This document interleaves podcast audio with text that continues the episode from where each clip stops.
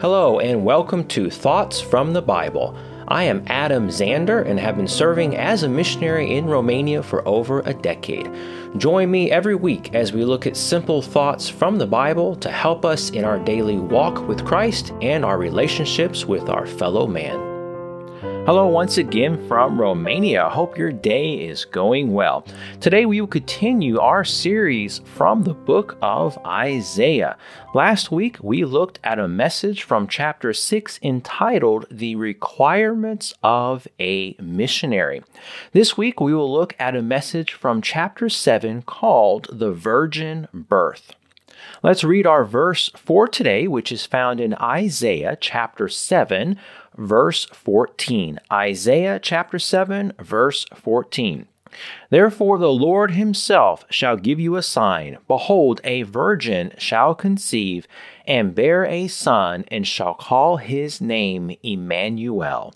In Isaiah chapter 7, verse 14, we have a powerful verse proving that Jesus Christ, the promised Savior, would be born from a virgin. His name would be Immanuel, meaning God is with us. From this passage, we find out God would come down and live with man in a human body. Later, it would be revealed he would be 100% God and also 100% man.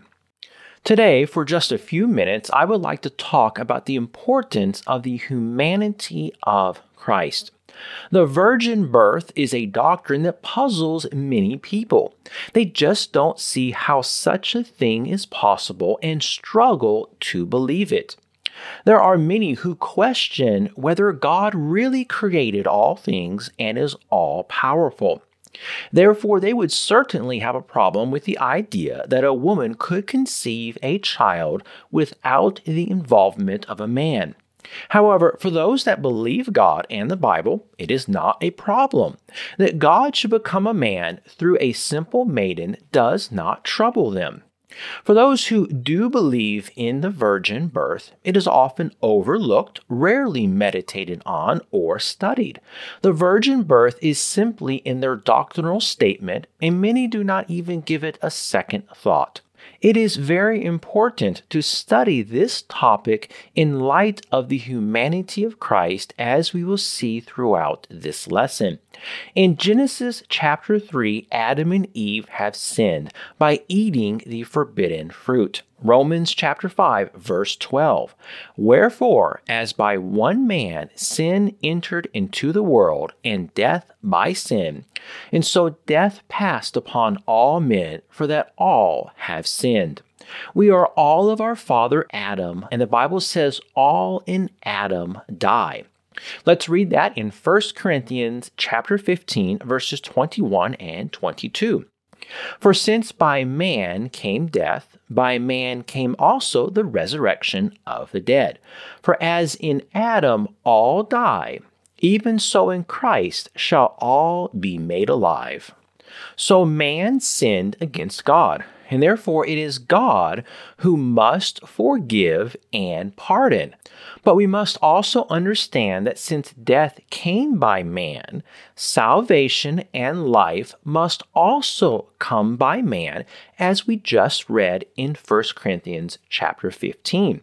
However, we have a problem. All men since Adam in the garden are tainted by Adam's fall. Therefore, no man born from Adam could save the race.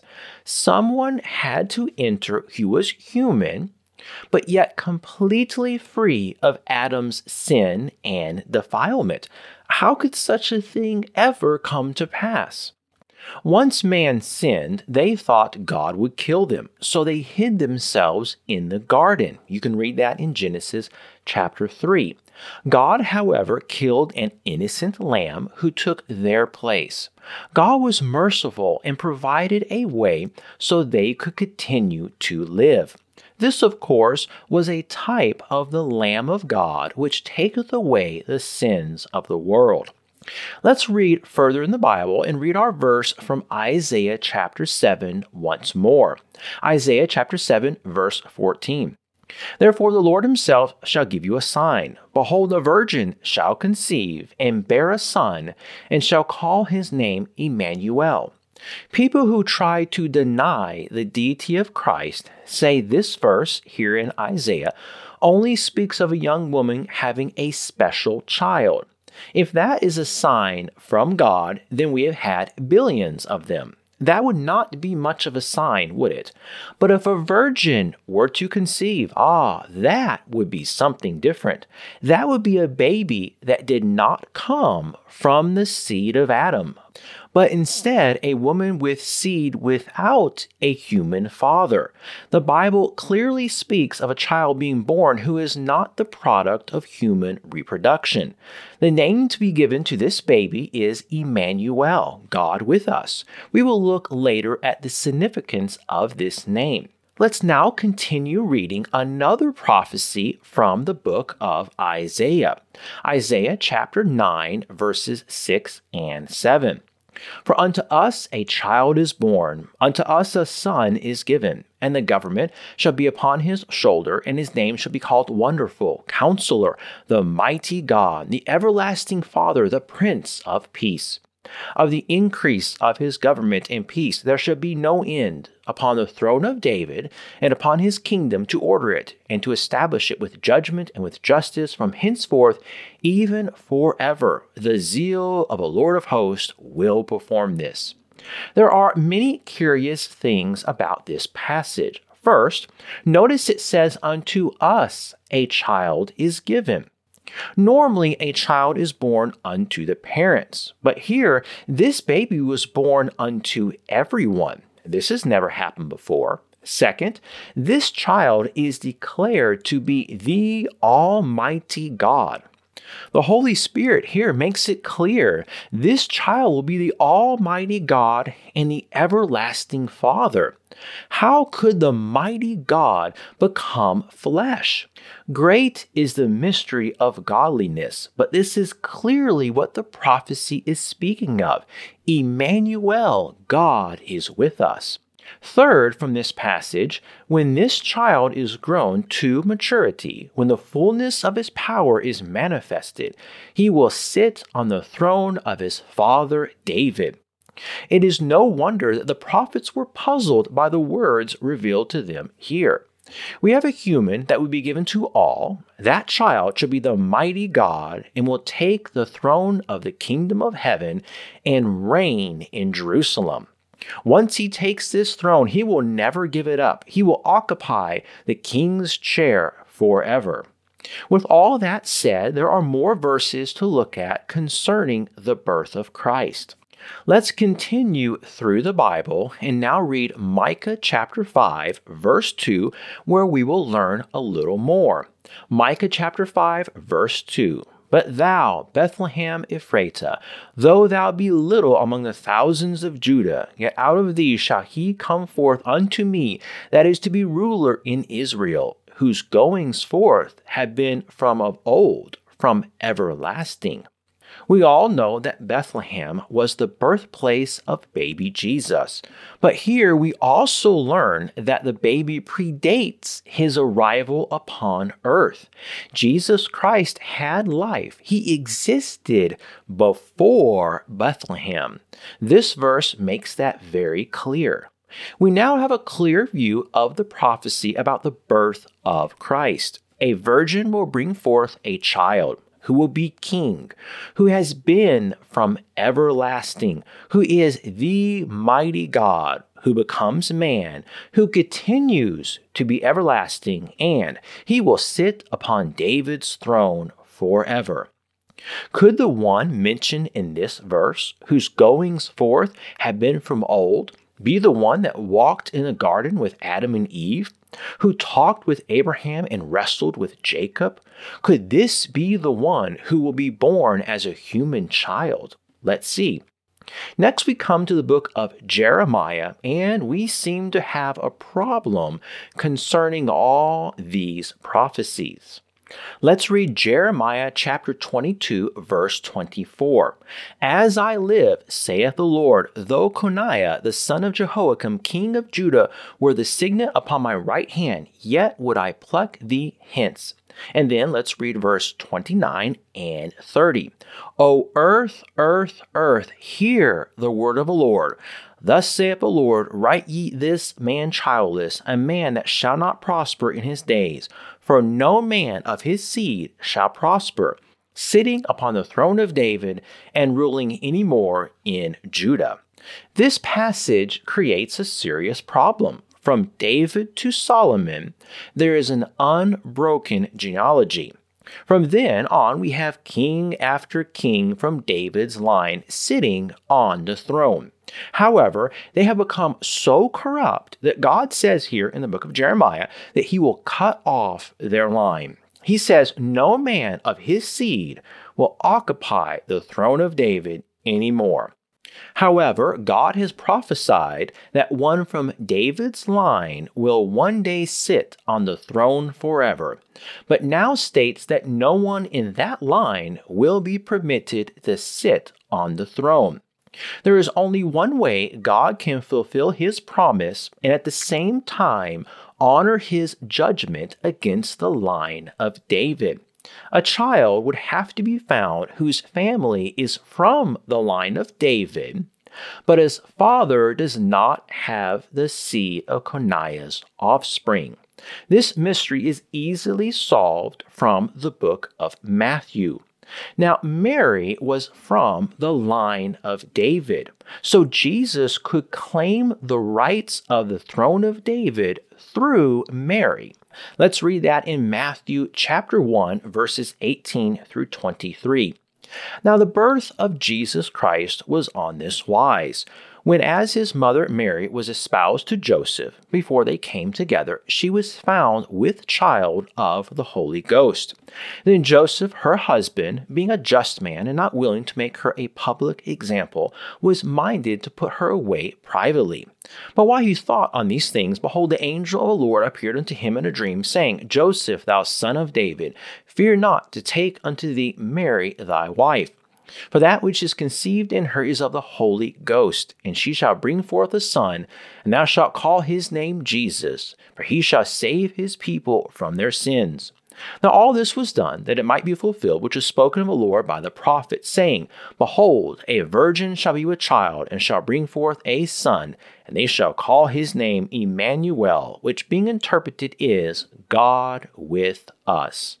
Jesus can sit on the throne of David because he is not from the seed of Coniah. Here in Matthew, we learn that God places life within Mary by the Holy Ghost without the aid of a man. No such thing has ever happened before. We also learn that this child was the fulfillment of all the Old Testament prophecies concerning a Savior to come, his name, Emmanuel. His name was also to be Jesus. The name Jesus is not to be found in the Old Testament, for this was the name of his humanity. The other names of the Son of God can be found, but not this one. It was not revealed unto the time of his birth. So this child will be 100% God, Emmanuel, and 100% man, Jesus.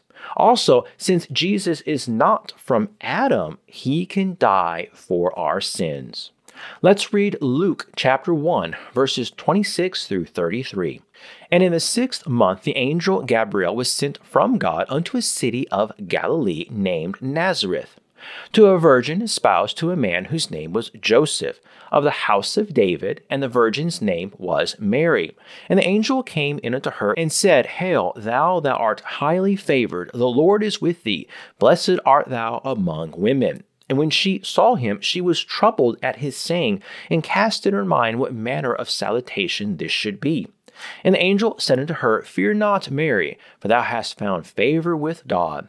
And behold, thou shalt conceive in thy womb, and bring forth a son, and shall call his name Jesus. He shall be great, and shall be called the Son of the Highest. And the Lord God shall give unto him the throne of his father David, and he shall reign over the house of Jacob forever, and of his kingdom there shall be no end. So here we find all the pieces to the puzzle. The virgin birth is promised in Isaiah chapter 7. The throne rights of David are promised again in Isaiah chapter 9. The eternal nature of a child is in Micah chapter 5. He is from everlasting. And last, his offspring is of God, not Coniah, as required by Jeremiah chapter 22. There is something else in the passage we will read in just a minute. Notice the Bible says, That holy thing which shall be born of thee. Let's read that in Luke chapter 1, verses 34 and 35. Then said Mary unto the angel, How shall this be, seeing I know not a man? And the angel answered and said to her, The Holy Ghost shall come upon thee, and the power of the highest shall overshadow thee. Therefore also that holy thing which shall be born of thee shall be called the Son of God. Jesus Christ, as part of the Trinity, the Son of God, has always existed. Therefore, the body that was formed in the womb of Mary was a thing, a body. God was not born that day, a body was. Mary was the mother of a human body that day. She was not the mother of God. Why was a virgin birth necessary? because all members of the human race since Adam have been tainted from sin. Thus, he could not have been born of Adam's seed. But we have a man whose body is from a woman, but whose nature is not from Adam, but divine. He is God, manifested, shown in the flesh. We can read this again, and it's very clear in the book of Hebrews. Hebrews chapter 10, verses 1 through 10. For the law, having a shadow of good things to come, and not the very image of the things, can never, with those sacrifices which they offered year by year continually, make the comers thereunto perfect. For then would they not have ceased to be offered? Because that the worshippers once purged should have had no more conscience of sins. But in those sacrifices there is a remembrance again made of sins every year. For it is not possible that the blood of bulls and of goats should take away sins. Wherefore, when he cometh into the world, he saith, Sacrifice and offering thou wouldest not, but a body hast thou prepared me. In burnt offerings and sacrifices for sin thou hast no pleasure. Then said I, Lo, I come. In the volume of the book it is written of me to do thy will, O God. And above, when he said, Sacrifice and offering and burnt offerings and offering for sin thou wouldest not, neither hadst pleasure therein, which are offered by the law. Then said he, Lo, I come to do thy will, O God. He taketh away the first, that he may establish the second, by the which will we are sanctified through the offering of the body of Jesus Christ once for all. Look again what it says in verse 5 Wherefore, when he cometh into the world, he saith, Sacrifice and offering thou wouldest not, but a body hast thou prepared me. So a body was created in the womb of Mary, and God dwelt in that body of flesh. Let's read Philippians chapter 2 verses 5 through 11. Let this mind be in you, which was also in Christ Jesus, who, being in the form of God, thought it not robbery to be equal with God, but made himself of no reputation, and took upon him the form of a servant, and was made in the likeness of men. And being found in fashion as a man, he humbled himself, and became obedient unto death, even the death of the cross. Wherefore God also hath highly exalted him, and given him a name which is above every name, that at the name of Jesus every knee should bow, of things in heaven, and things in earth, and things under the earth, and that every tongue should confess that Jesus Christ is Lord, to the glory of God the Father. In conclusion for today, the virgin birth is a great mystery and of the utmost importance. If Jesus had been born from the seed of man, then he would not have been sinless and therefore could not have paid for the sins of man. but he was from God, sinless and perfect, the Lamb of God, which took away the sins of the world. Please consider trusting the Lord Jesus Christ to save you today from your sins. He is waiting and willing to forgive you and give you eternal life. Just go to Him in prayer, knowing you are a sinner that deserves hell, and ask Him to save you today, trusting in Him alone. Next time, Lord willing, we will look at another message from the book of Isaiah. Thank you for listening, and I hope you have a blessed day.